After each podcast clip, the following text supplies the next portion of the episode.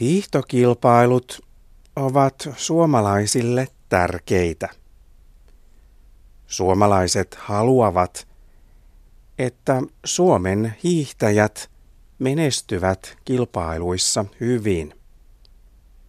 Suomalaiset ovat iloisia aina, kun Suomi saa mitallin tärkeissä kilpailuissa.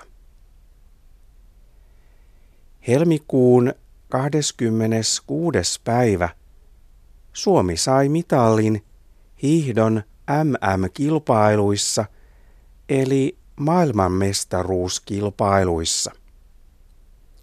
Suomi sai mitallin MM-kilpailuissa Ruotsissa Falunissa. Suomi sai mitalin naisten viestihiihdossa.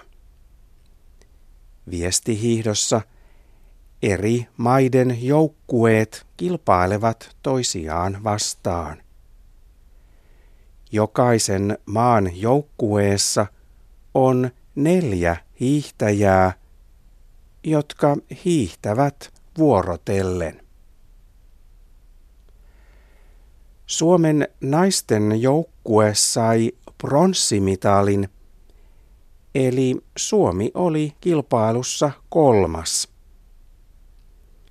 Suomen joukkueen hiihtäjät olivat Aino-Kaisa Saarinen, Kerttu Niskanen, Riitta-Liisa Roponen ja Krista Pärmäkoski.